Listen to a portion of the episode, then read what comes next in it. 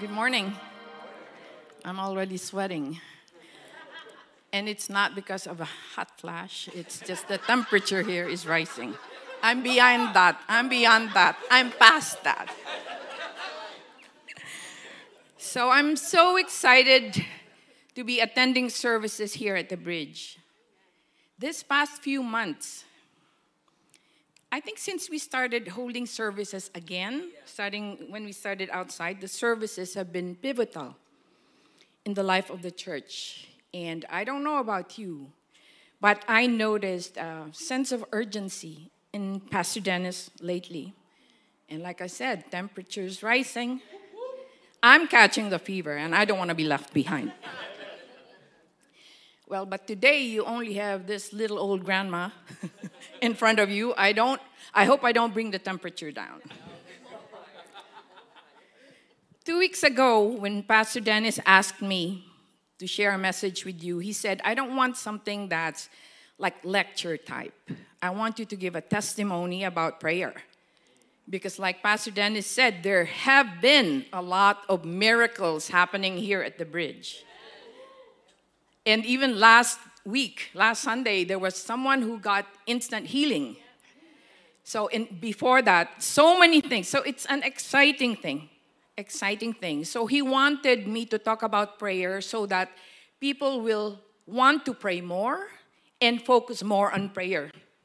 And AJ had also shared with me that the Lord had told him that there's going to be even more miracles happening at the bridge. So it's an exciting time.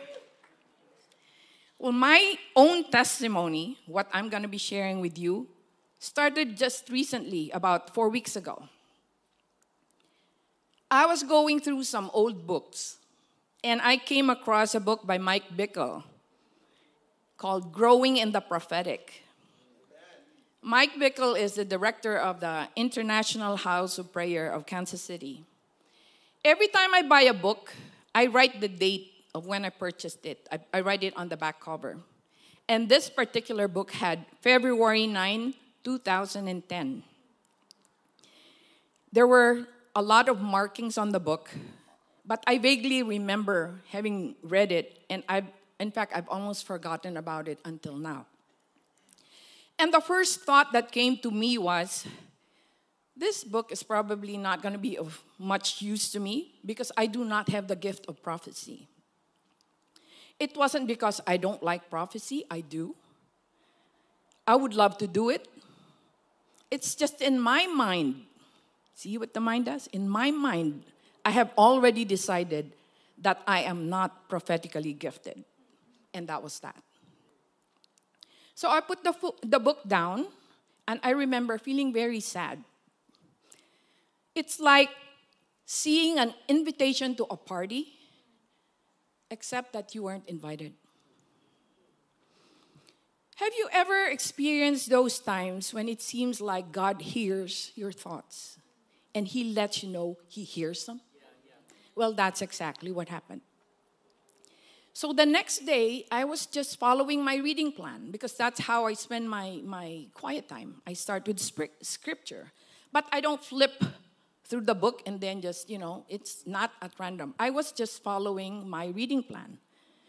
So I came across this verse from 1 Corinthians for, uh, chapter 14, verses 1 to 4. It says, Let love be your highest goal.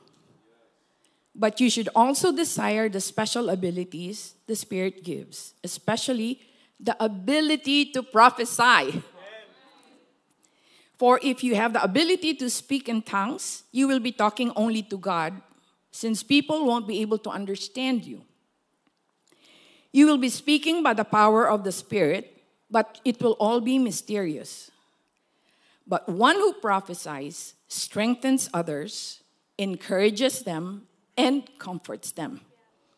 A person who speaks in tongues is strengthened personally, but one who speaks a word of prophecy strengthens the whole church.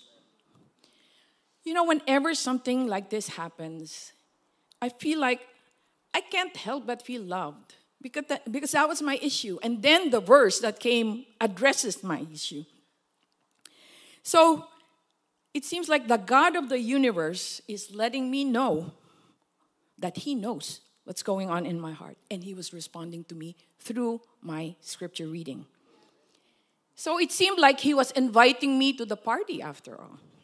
And He wanted me to learn more about prophecy. Because I want to strengthen, encourage, and comfort people. And those are the things that happen when you prophesy. So I decided to pick up the book again, and it was a good thing I did because I discovered that my understanding of prophecy was way, way off. In Revelations chapter 19, verse 10, this is the Apostle John speaking about an angel. He said, at, his, at this I fell at his feet to worship him. But he said to me, Don't do that. I'm a fellow servant with you and with your brothers and sisters who hold testimony, uh, the testimony of Jesus. Worship God, for it is the spirit of prophecy who bears testimony to Jesus. Some people think of prophecy as mostly predicting something in the future. But actually, the Bible defines prophecy simply as the testimony of Jesus. So, prophecy is the testimony of Jesus' heart, his love, and his care for his people. And its purpose is to edify, to strengthen, and encourage the body of Christ. So, prophesying through our testimony is simply sharing the stories of God's interventions, his kindness, his love, his care in our lives. For example, someone shares a testimony that they've been healed of cancer. I remember Kinawa shared a testimony that they've been healed of cancer. Jesus healed her. And then at the same time, there's another person in the audience, another woman, who is suffering from cancer. Do you know that that is prophecy? When someone prophesies? Okay, the testimony of Jesus is prophesying healing to that other person who is in the audience and who needs healing. So that's how it works. I had the privilege of attending one of the healing and impartation service by Randy Clark, beginning of 2020. And at the beginning of his healing services, you know what he does? He shows a video. It's a compilation of all the healings that have been happening in the past healing services. And he does it to release the spirit of prophecy. It, he does it to grow people's faith. And do you know that even before he says anything, just showing the video, people start getting healed? That's the power of testimony because it is prophecy. So at this time, that one point, I remember it showed a woman who had been in an accident and she lost movement on her toes. But then she testified that God healed her. At the same time, there was another woman who had been in an accident and she had lost movement in her toes. In fact, she had screws on her big toe. So, what did this woman do? She took off her shoe, took off her sock, and in faith started moving her toes. And did you know that she got healed? So, as she was listening to the testimony, guys, we have to be greedy whenever someone testifies, that's me. I want that healing. I claim that healing. Don't be shy. Don't be shy because that's testimony that Jesus is prophesying healing to you. So receive it, take it. This is how powerful testimonies are. It gives people hope. And Jesus prophesies that he's going he's willing to do it again. Do you know that the word testimony comes from the Hebrew root word meaning to repeat, yes. to do again. Amen. So our testimony practically gives birth to even more testimonies. Yes, so when Pastor Dennis asks for testimonies, please don't hesitate because testimonies make the atmosphere ripe for possibilities especially when people are expectant. So, whether you've been healed of depression, whether you've been healed of cancer, whether you've been healed of a headache, it doesn't matter. Someone might be listening and might be in need of healing for the headache. So, the testimony about Jesus is the spirit of prophecy. Now, there are many levels of prophetic ministry, and I'm, gonna, I'm only going to talk about what I know because I only know simple prophecy, which is distributed throughout the whole body of Christ. It's called simple prophecy, and anyone can do simple prophecy. The highest level is that of the office of prophet, and I'm far away from that, so I can't tell you much. But these are the people, much like the Old Testament prophets, who minister in signs and wonders. So imagine someone like Samuel, Isaiah, Elijah, and there are not very many of them around. So I may not be a prophet, but I can do simple ministry. And this type of simple prophecy was foretold in Acts chapter 2, verses 17 to 18. And it says, In the last days, God says, I will pour out my spirit upon all people. Your sons and your daughters will prophesy.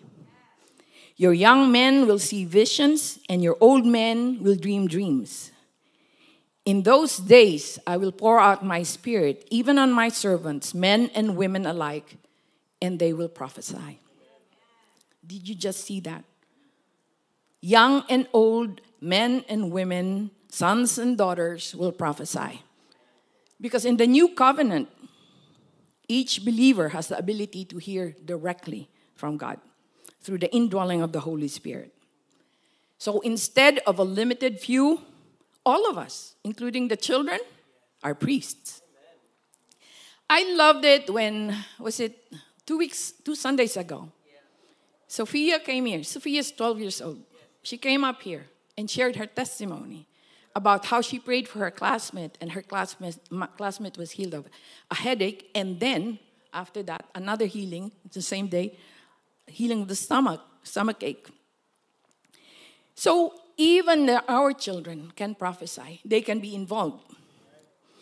Can you imagine what would happen if our children and our youth grow up in that kind of atmosphere here at church, in that kind of culture. And that's why we have been given the charge. Remember, was last, last week when God gave me the impression about the children, how we are to steward them. Do you know why? God said, This youth, these children, they are my new planting. They are my new wine. So, how do we prophesy? Amanda Fry is a full time intercessory missionary at IHOP. And um, she trains people on prophecy.